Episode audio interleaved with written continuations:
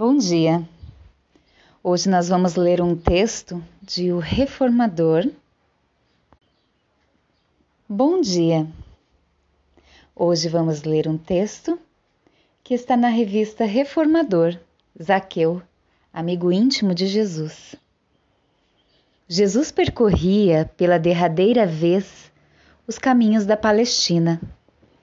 Deixando a Galiléia, dirigia-se ao território da Judéia, além do Jordão. Nessa viagem, quando já próxima a hora extrema do Gólgota, encontra-se com Zaqueu às portas de Jericó. Descrita no Velho Testamento como a cidade das palmeiras, Jericó foi edificada numa das mais ricas zonas agrícolas de todo o Oriente Médio.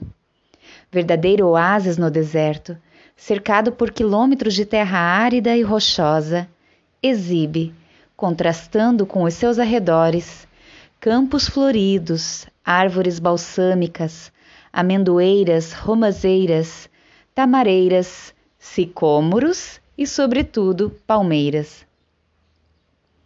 Tornou-se célebre nos tempos, nos tempos de Jesus. Clima mitigado pela abundância das águas canalizadas, esplêndidos jardins e belas construções fizeram dela a cidade invernal da aristocracia de Jerusalém, preferência de Herodes Magno. Passagem obrigatória a caravanas de mercadores e peregrinos religiosos, Jericó alcançou grande importância econômica, contando com estabelecimentos bancários, várias lojas comerciais e diversos armazéns providos de toda a mercadoria. Diariamente, desde as primeiras horas da manhã, negociantes, proprietários, lavradores, agentes e cambistas fervilhavam em suas ruas, entre discussões, compras, vendas e assinaturas de contratos, num febril vai-vem. Somente com as primeiras sombras da noite costumava diminuir o bulício nas cidades das palmeiras. Israel vivia então sob o senhorio romano, sujeito aos ditames do grande império. Como todos os povos conquistados pelos Césares, pagava-lhes pesados tributos, destinados ao luxo do patriciado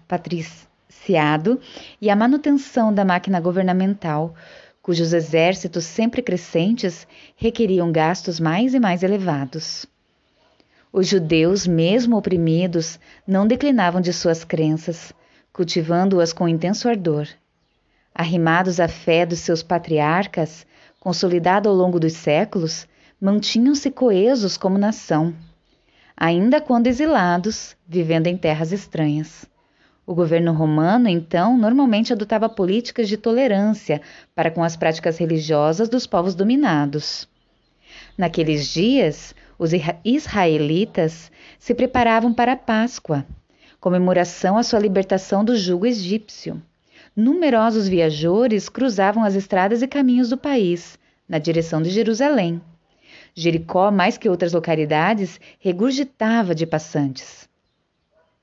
Jesus, com os doze, igualmente se encaminhavam à capital da Judéia. Vencida quase toda a distância entre Cafarnaum e Jerusalém, contornando ao leste o território samaritano, chegou às cercanias de Jericó. Pelos caminhos, ensinava a boa nova, consolava os aflitos e curava os enfermos. Verdadeira multidão o acompanhava desde a Galiléia. Jericó, como já, já dito, constituía rota obrigatória para mercadores e peregrinos. Movimentado comércio local e acentuada circulação de riquezas em suas fronteiras garantiam-lhe elevada arrecadação tributária despertava o interesse dos governantes e a ambição dos publicanos. Conforme as regras estatuídas então, cabia aos publicanos coletar os impostos. Desde Caio Graco, tribuno da plebe nos anos 123 a.C. e 122 a.C., nova forma de concessão para arrecadação tributária foi estabelecida nas províncias asiáticas, sendo mais tarde aplicada às demais possessões romanas. Os tributos passavam a ser recolhidos mediante contrato firmado, pelo prazo de cinco anos, entre o vencedor da asta pública e o tesoureiro romano, devendo o vencedor antecipar o pagamento desses tributos ao Estado. Os participantes desses leilões naturalmente eram homens ricos, com fortuna pessoal mínima de 400 mil sestércios, segundo alguns historiadores. A adoção desse sistema de arrecadação tributária, conquanto eficiente, teve graves consequências. Os publicanos livres para cobrar quanto quisessem, exorbitavam nas taxas exigidas, multiplicando suas fortunas vertigiosamente, vertiginosamente. Movidos por indisfarçável ânsia lucrativa, torn tornaram-se símbolo de avidez e desonestidade, sendo destacados pela população em geral. Zaqueu era rico publicano, chefe dos publicanos em Jericó. Em concorrência pública, como ditava o costume, arrematara o direito à cobrança de impostos na urbe famosa. Além dos interesses da alfândega, dirigia outros negócios particulares, todos muito rentáveis. Contava com grande número de empregados. Os judeus olhavam-no com desdém, como faziam a todos os publicanos, considerando-o traidor da pátria, por transigir com os romanos invasores. Raros lhe dirigiam a palavra, e quando o faziam, quase sempre o faziam obrigados pelas circunstâncias, não disfarçando o íntimo desprezo que votavam. Ouvira falar de Jesus. As notícias que lhe chegavam davam conta de sua amorosa mensagem, portadora de fé e de esperança. Da boca popular, escutava referências aos seus muitos milagres e soubera que exprobrava a conduta dos fariseus e saduceus, exortando os homens ao bom caminho. Tinha conhecimento de que ele se fazia acompanhar, sobretudo, dos simples e deserdados, que não desprezava a ninguém, considerando todos como irmãos. Ouvira dizer até que entre os seus mais próximos seguidores havia um que fora conhecido publicano. Queria ver o novo Messias, quem sabe falar ao mestre Nazareno, sua alma sonhava novos horizontes, cansada das coisas do mundo. De há muito acalentava secreto desejo de conhecer aquele de quem se falava tantas maravilhas. Caía tarde na velha cidade do Vale do Jordão. Seus estabelecimentos comerciais cercavam as portas, cerravam as portas.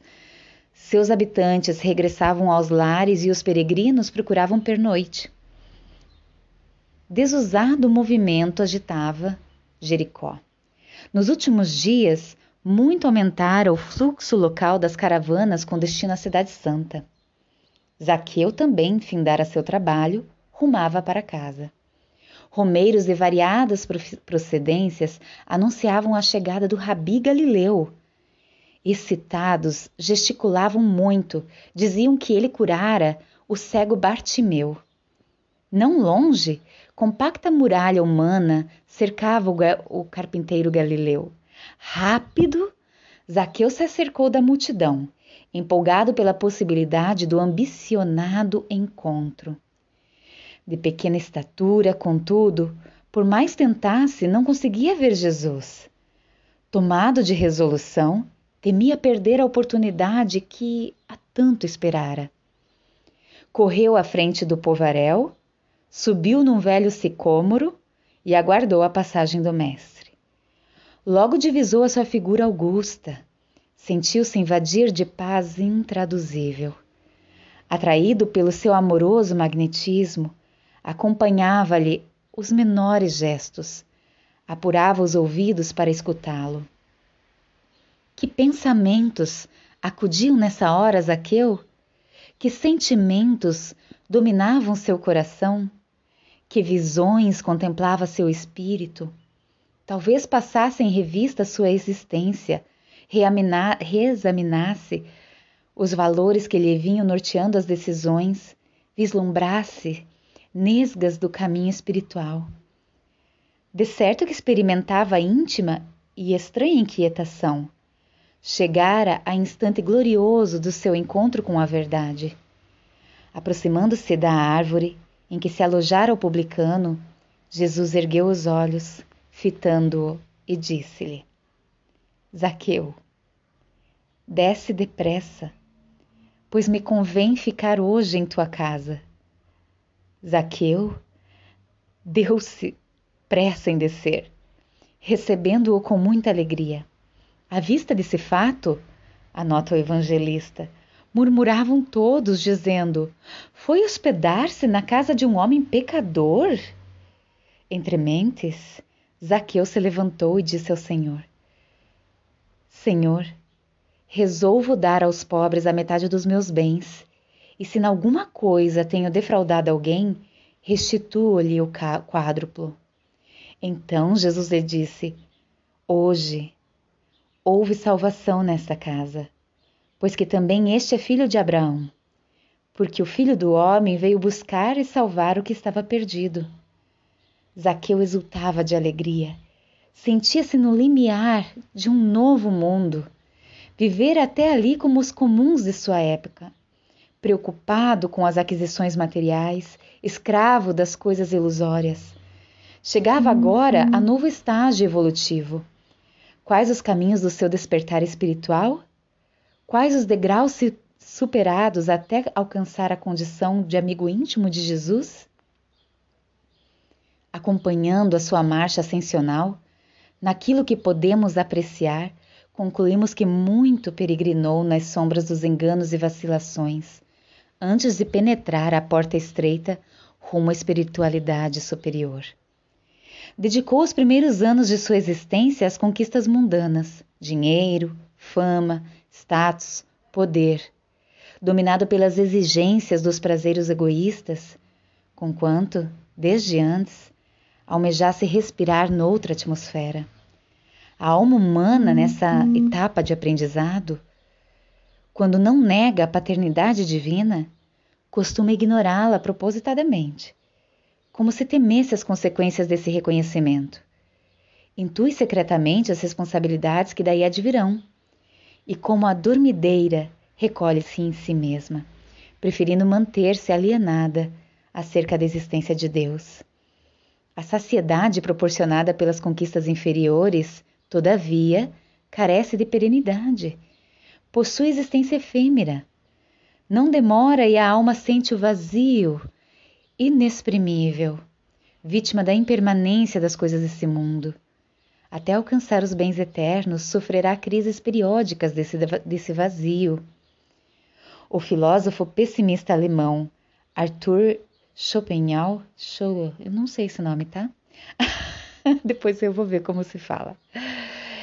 Observando o cotidiano do homem comum, diz que a vida é um pêndulo que oscila entre o sofrimento e o tédio. Sofremos enquanto não conseguimos o que desejamos, e quando conseguimos o que desejamos, sentimos tédio. Nossa, olha só. Então ele diz assim, ó, observando o cotidiano do homem comum, esse filósofo pessimista alemão diz que a vida é um pêndulo que oscila entre o sofrimento e o tédio. Sofremos enquanto não conseguimos o que desejamos. E quando conseguimos o que desejamos, sentimos tédio. E então, é então que elegemos um novo objeto de desejo, para novamente oscilarmos entre o sofrimento e o tédio numa infinita alternância. Já pensou? Então, continua o texto. Zaqueu vivia essa alternância, pendulando entre o pesar e o fastio. Saturado do que é transitório, experimenta invencível fascínio pelo transcendente, impulsionado pelo que podemos chamar de tropismo divino é o início de sua busca espiritual, termo de sua alienação de Deus.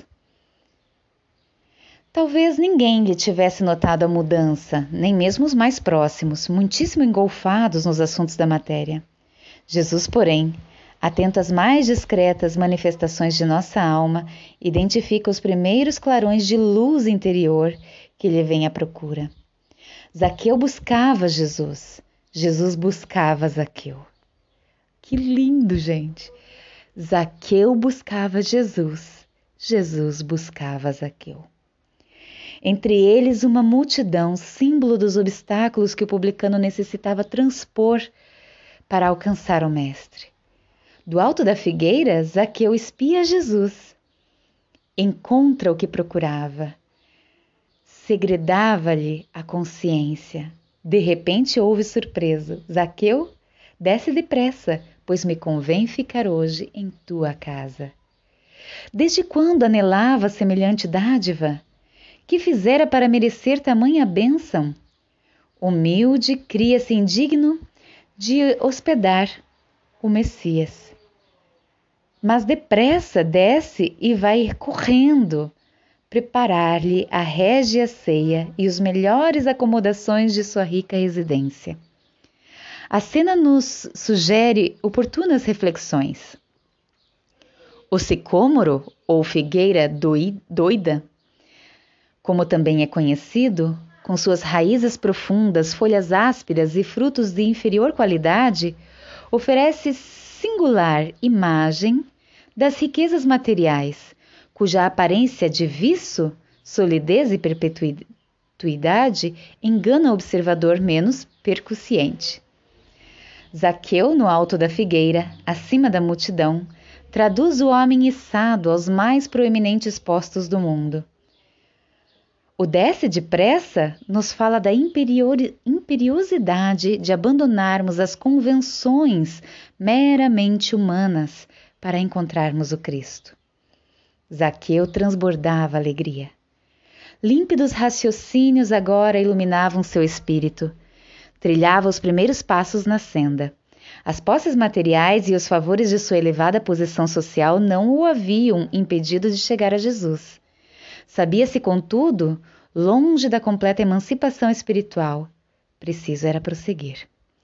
À mesa, com o sublime visitante, ouvia-o com deleite, considerava quanto estivera distanciado do verdadeiro caminho.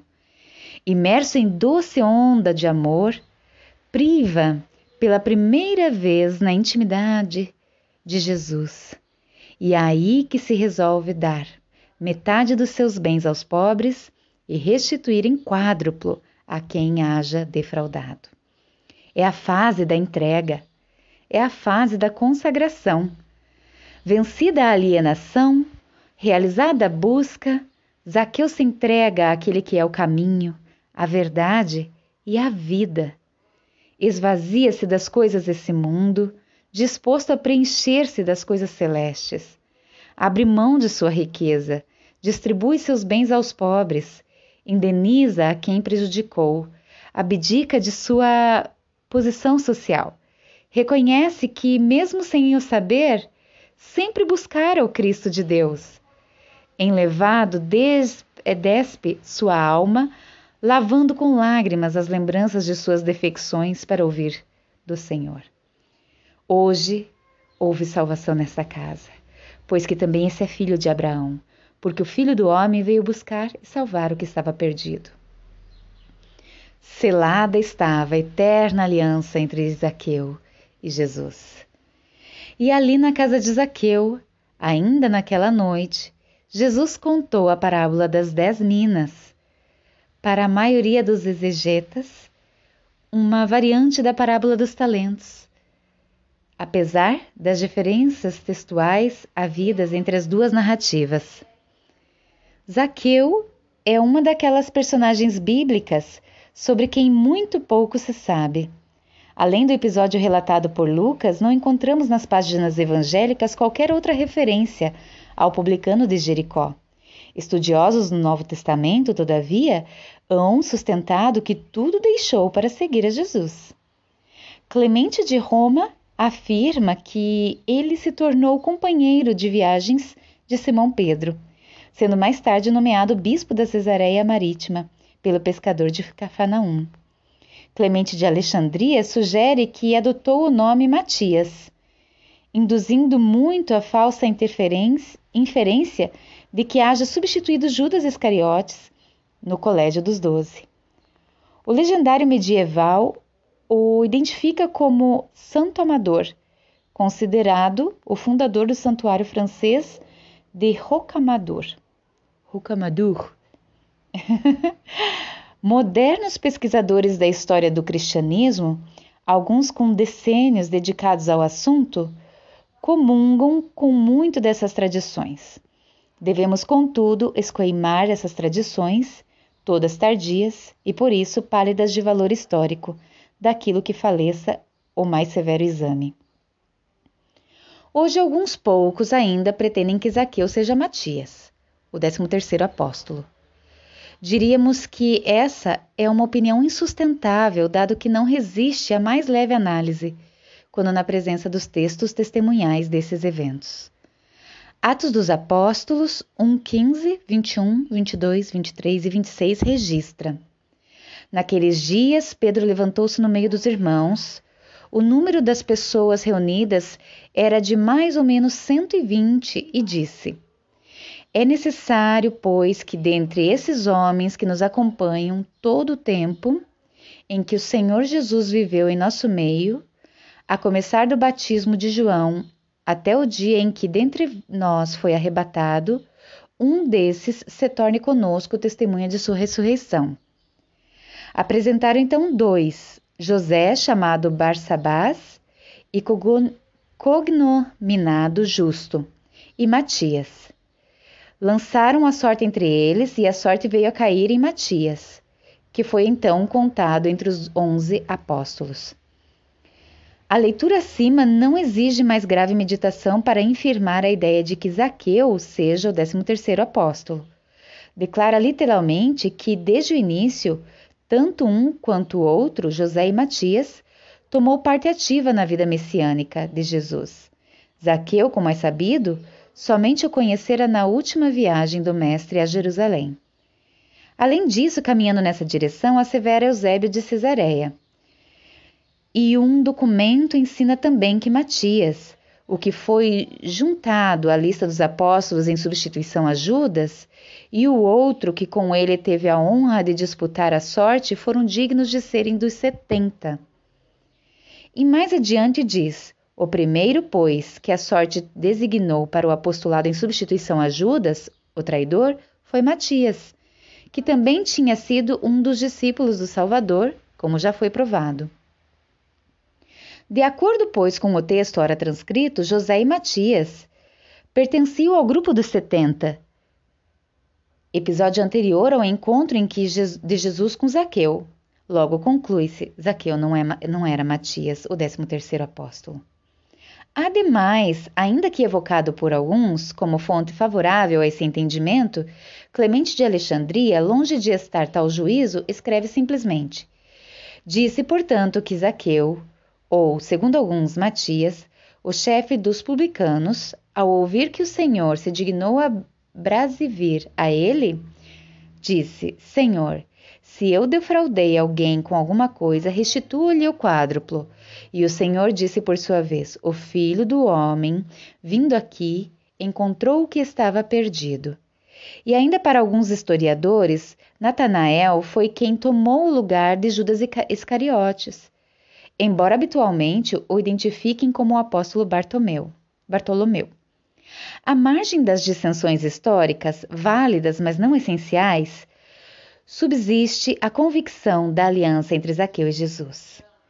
Ditados e revelações espirituais transmitidos a medianeiros de conhecida credibilidade reforçam esse pensamento.